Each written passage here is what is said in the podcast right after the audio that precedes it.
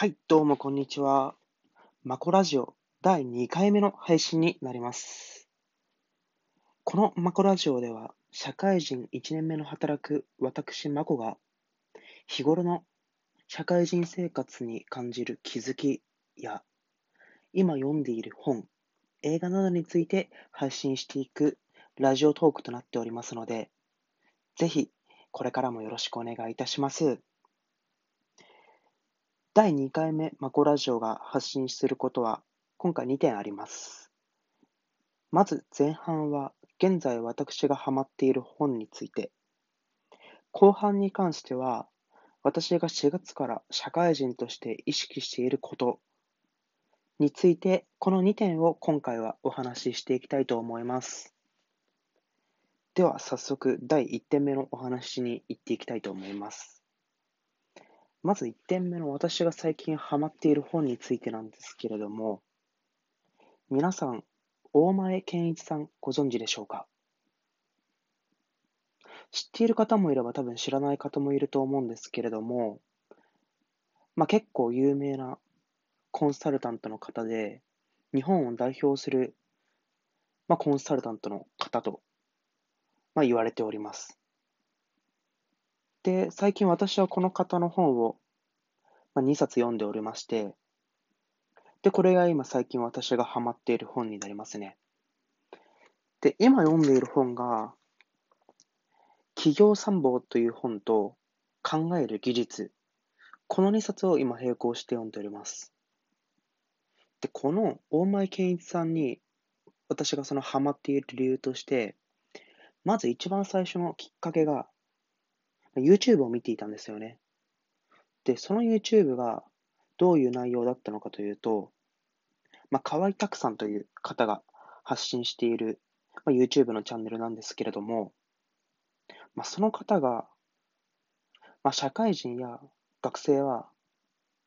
まあ、企業参謀という大前健一さんの本を、まあ、若いうちから読んだ方がいいと、まあ、強く語っていたんですよね。で、私自身、その河合拓さんという方に対して、まあ、すごくなんか、すごい人だなと思っていたので、まあ、彼が言ってる本なんだから、まあ、絶対外れはないだろうと思って、企業参謀を読み始めてみたんですよ。で、この企業参謀という本が、だいたい、まあ、200ページぐらいしかない、まあ、結構薄い本なんですけど、内容がまあいかんせん難しいと。まあ、どういった内容かというと、そのビジネスにおける戦略的思考法について、大前健一さんなりの、まあ、考え方が書かれている、まあ、ものすごくなんか、いい本なんですよね。で、この本をまあ結構読んでいるんですけれども、私自身、まあ、土文系なので、後半とか、ほとんどわからないんですよね。財務分析とかが結構書いてあるんですけれども、まあ、2回ぐらい読んでも結構わからないと。で、一旦つまずいたんですよ。で、そこで今2冊目読んでいるのが、同じく大前健一さんが書かれている考える技術という本なんですよ。で、この本は、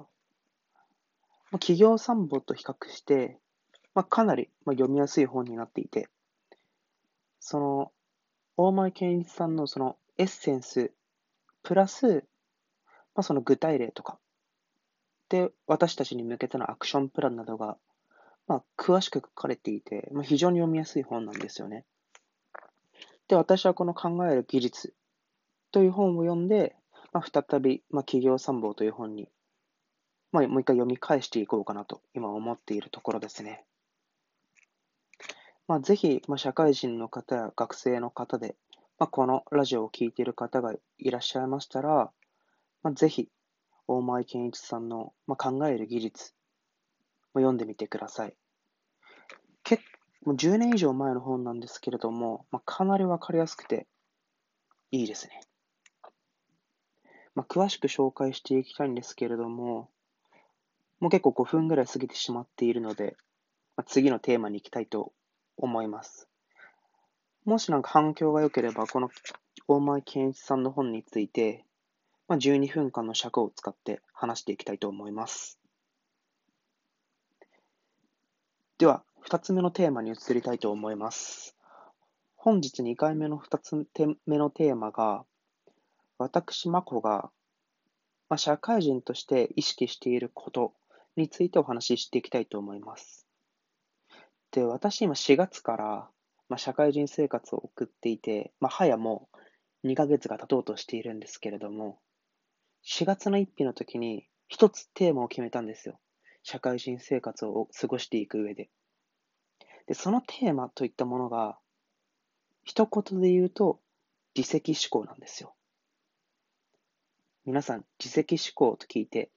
何か想像できるものとかありますかね？で、この自責思考というものは、まあ、ブログにもかなり詳しく書いているんですけれども、どういったことかっていうと、まあ、すべて自分の身の回りに起こっている結果や、まあ、悩みとか、ストレスっていったものは、すべて、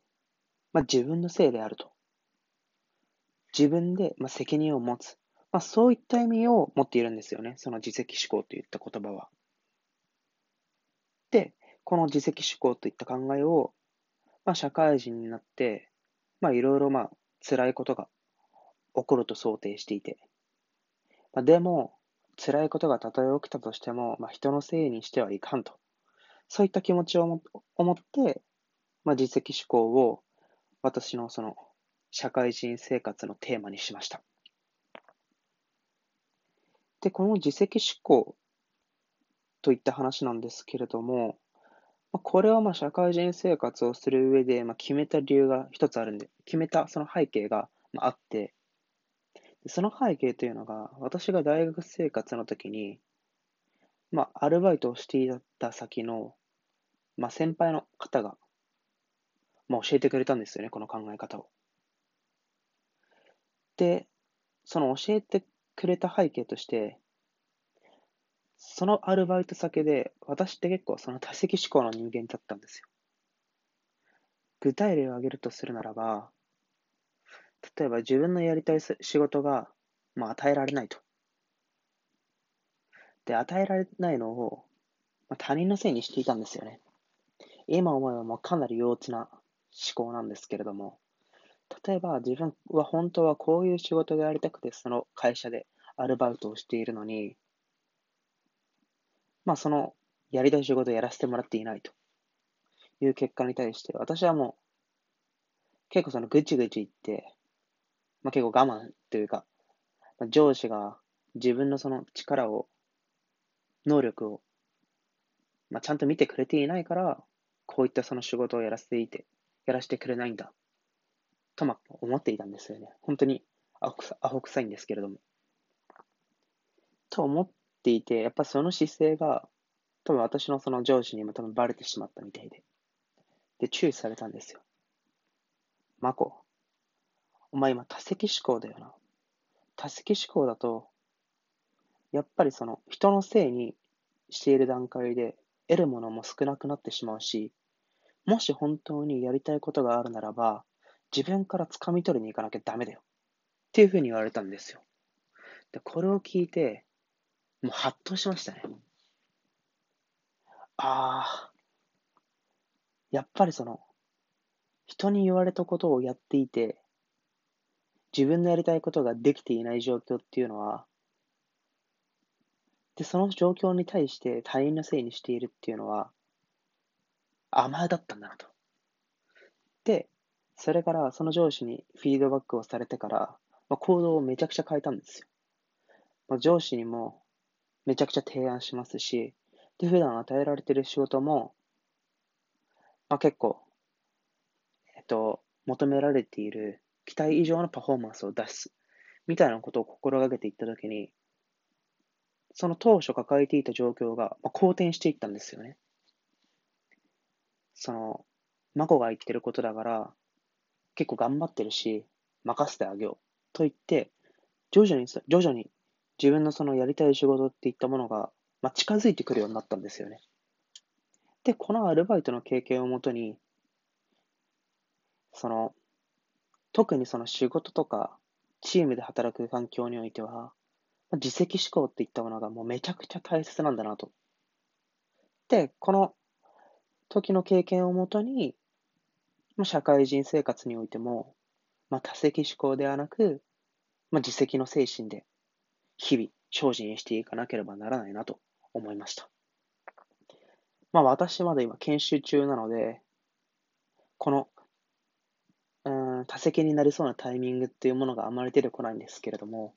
まあ今後、配属先が決まって、まあ行きたい部署とかに行けなかったとしても、自責の精神で乗り越えていきたいと思います。はい。といったのが、まあ、今回の2回目の配信になります。一つ目が最近私がハマっている大前健一さんの本ですね。で、二点目が私が今社会人として意識していること、まあ、テーマみたいなものですね。まあ、テーマが、まあ、自責思考であるといったこと。この2点を今回、マコラジオ第2回目の配信でお送りいたしました。まあ、このチャンネルは高頻度で配信していきたいと思いますので、ぜひこの配信を聞いて興味を持った方は、まあ、いいね、もしくはフォロー。ここではクリップというのかな。クリップよろしくお願いいたします。まあ、このラジオ以外でも、まあ、ブログやツイッターで配信をしておりますので、興味がある方はそちらの方もチェックしていただけますと幸いでございます。では、良い週末を。バイ。